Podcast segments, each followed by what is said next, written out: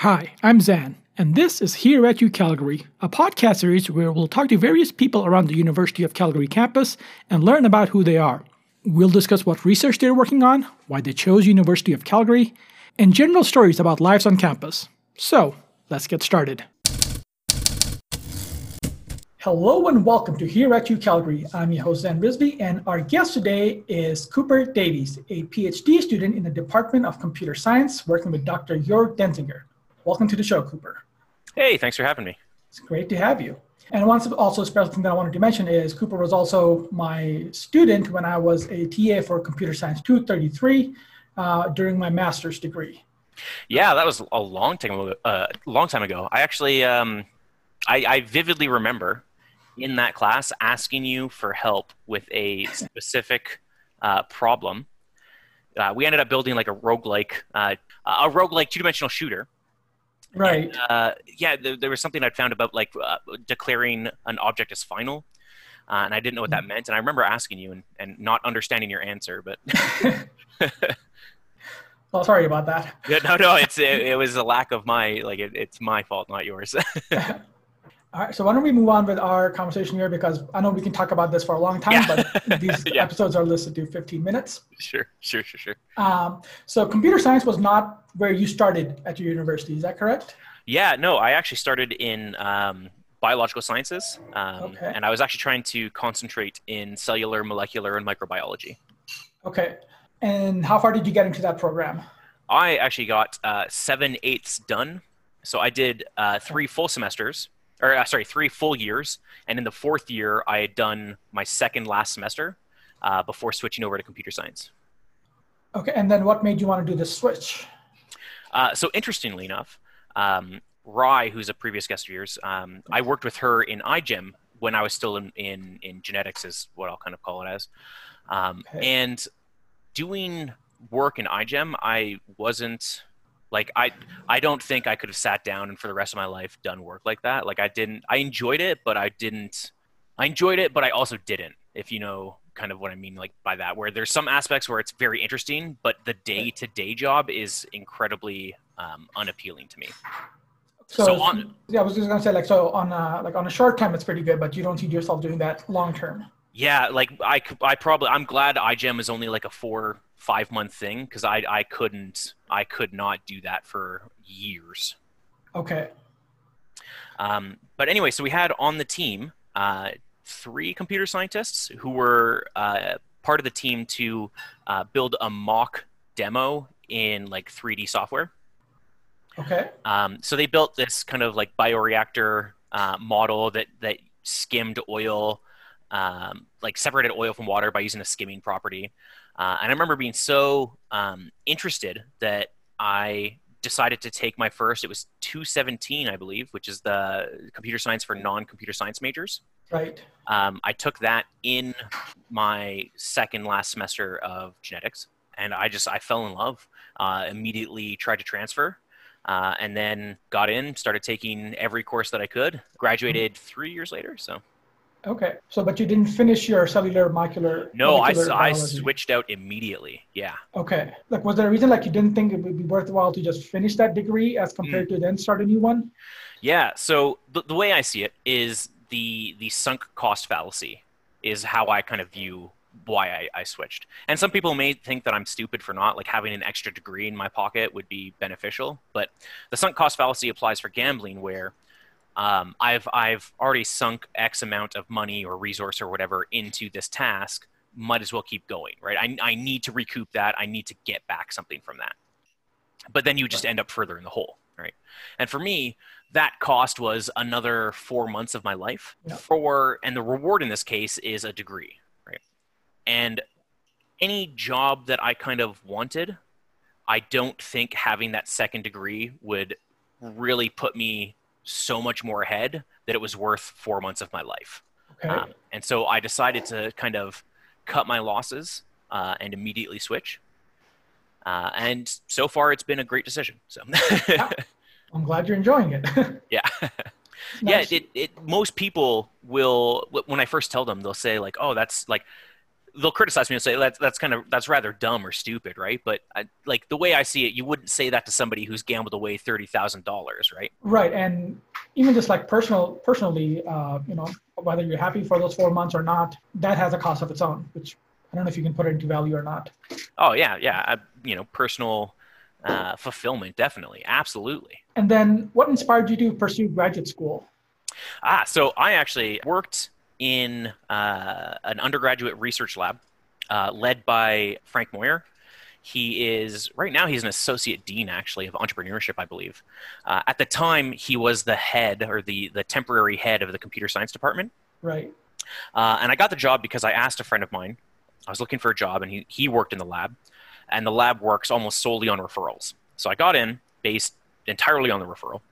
But then Frank was kind of the first ever uh, academic who actually saw I want to say merit in in the work that I did. So much so that within like my first year of working there, he actually made me uh, the lead of a couple projects. Uh, and so I had people like not working under me. I want I, they worked beside me, but I kind of delegated certain tasks. Sure. And he actually asked me one day. He's like, "So, do you, would you do masters, or would you do a masters or grad school with me?" And I, I honestly until that point had never even considered it. I i loved the work i was doing in frank's lab and like i wanted to keep doing research. It was fun finding problems that that you know industry was having that they couldn't solve uh, and then solving them on my own or with a team in, in four or five months worth of work. The, the common joke in the lab that we have is that all of us owe our careers to frank um, because Frank has opened so many doors for all of us that it's it's it's unfathomable to us like where we would be versus where we are now had we not joined the lab. I think there's yeah. so many of us in the department who actually follow this line. It's, yeah, I definitely think pipeline. I definitely think it just takes having somebody who like so for example like everybody has imposter syndrome right where where most people have imposter syndrome I, i've found at least and i could be wrong on this but you know one day you know, I am the god of programming. And the next day, like, I am an absolute idiot. I don't know anything. So having, in, in my case at least, having somebody who I thought knew what they were doing, like in, in Frank's case, like this, he's a professor, uh, head of the department, like this guy knows what he's doing. And having him recognize your work, I'm like, man, I must be doing, like, I must know at least something. That's a great feeling. yeah. Oh, yeah. and then could you give us an overview of the research that you were doing? With Frank? Yeah. So um, Frank's lab does um, uh, immersive analytics. Um, so it's kind of an overview of like machine learning and uh, human computer interaction. So okay. I focused very heavily on the machine learning aspect. Um, and actually, I got involved uh, with Jorg Denzinger because he he teaches uh, machine learning here at the University of Calgary. Uh, and Jorg Denzinger became my co-supervisor. What I ended up focusing on was automatic machine learning, or, or auto ML as it's called. And the idea was that if you have a system that uh, an arbitrary user is going to uh, going to apply to their work, having to teach them machine learning is is a costly and very time consuming process. Or they could hire a machine learning expert, which is a costly as in money wise resource. So AutoML tries to make machine learning significantly more accessible to the average person by abstracting away all of the necessary knowledge of like different algorithms and optimization processes. Uh, and it actually uses machine learning to kind of identify what machine learning would work well on this project. Uh, so I spent uh, my master's thesis was on um, identifying key components or meta features as they're called, which make the process of automatic machine learning faster. Okay, so that's like almost like meta machine learning. Yeah, yeah. It, it, it's funny because I say it's machine learning how to machine learn. So say you're given an arbitrary data set, um, and you're like, I want to do machine learning on this, right? Uh, so for the for the case of this, let's say it's a picture or it's a it's a series of pictures and you want it classified, right? Convolutional neural networks do really well at image classification, right? So they'll say they'll see a picture and they'll say, oh, there's a dog in this picture, okay? Let's say that uh, opposite that, we have a different data set, um, which is stock market prices. Now, uh, linear regression usually would do better than convolutional neural networks for a kind of heuristic of guessing the price fluctuation or whatever, like the, the increase or decrease in the stock for that day. Right. So in the images, we have a convolutional neural network, and for the stock, we have linear regression. Now, as a machine learning expert, somebody could look at that and say, "Oh, I know why." Like, there's images. Convolutional neural, neural network will work the best. So, how could you get a machine learning algorithm to look at that? So, the machine learning algorithm or the automatic machine learning algorithm would look at the data set, and it has no context of whether it knows it's a picture or not. But it could, you know, it's it's three uh, float values and RGB. So, oh, there's a thousand of these. Maybe it's a picture, right? So it performs machine learning in regards to trying to figure out the context of the data to then decide which algorithm would work best. And then alongside that, there's different like hyperparameters, like for example, in a neural network, how many nodes, how many layers, trying to figure out the, the hyperparameter configuration, which would speed up or produce the highest accuracy. Okay, so just to reiterate here, um, make sure that I understand actually uh, correctly. Yeah. So you're abstracting away from machine learning so that uh, the computer can itself make a decision given some data, what kind of machine learning algorithm would be best for it. Absolutely, yeah, that's exactly it. And like, so given an infinite amount of time, you could just brute force it, right? So sure. um, to to do it efficiently, there's there's what's considered two constraints. You have to use uh, as little time as possible, and you have to use as little processing power as possible, right? And so it's it's a multi-objective optimization problem there. Okay, and perhaps a question I should have asked a bit earlier. For those of us who don't necessarily know what machine learning is, yeah. Could you give us a brief overview of what that is? Oh, that oh man. Some maybe a basic example. No, I was gonna uh, say hit me with a hard question because there's a there's a lot of debate even within the community about what machine learning and artificial intelligence means. Uh, and in 2017, for example, uh, Elsevier, they put out a report where it's like even amongst professionals, they can't agree on what machine learning is. Um. So I'm gonna I'm gonna default back to what Jorg calls machine learning because he'll probably be upset at me if I don't use it. um, which is it's it's the process of a system to reorganize or reconfigure itself to optimize or get better at a specific task, and that that would be the definition of machine learning. Um, okay. So in the case of algorithms, they'll have some information or some knowledge that they know, and they will alter or change their understanding of that knowledge um, in order to more efficiently perform a task. Okay. Thank you for that explanation. No worries. And uh, I know we're getting near the end of our episode here. You are a PhD student, and you're, and you're talking about your master's research currently. Is that correct? Yeah. yeah so I defended uh, December 11th, uh, and then 20 days later, I started as a PhD student. Okay. Congratulations. Oh, thank you. Thank you. Um, do you have any research plans for a PhD so far? Are you still exploring? Are you yeah? so um, research? with my master's, it was kind of laying the groundwork of what specific things about a data set are used to provide additional context. Like, what is it about a data set that makes the algorithm certain that it's a picture or whatnot, right? Sure. Uh, so a lot of uh, the focus of my PhD is now okay. Let's build a system that uses these uh, these meta features to accurately predict something. Um, and what Jorg uh, is really focused on is incorporating humans.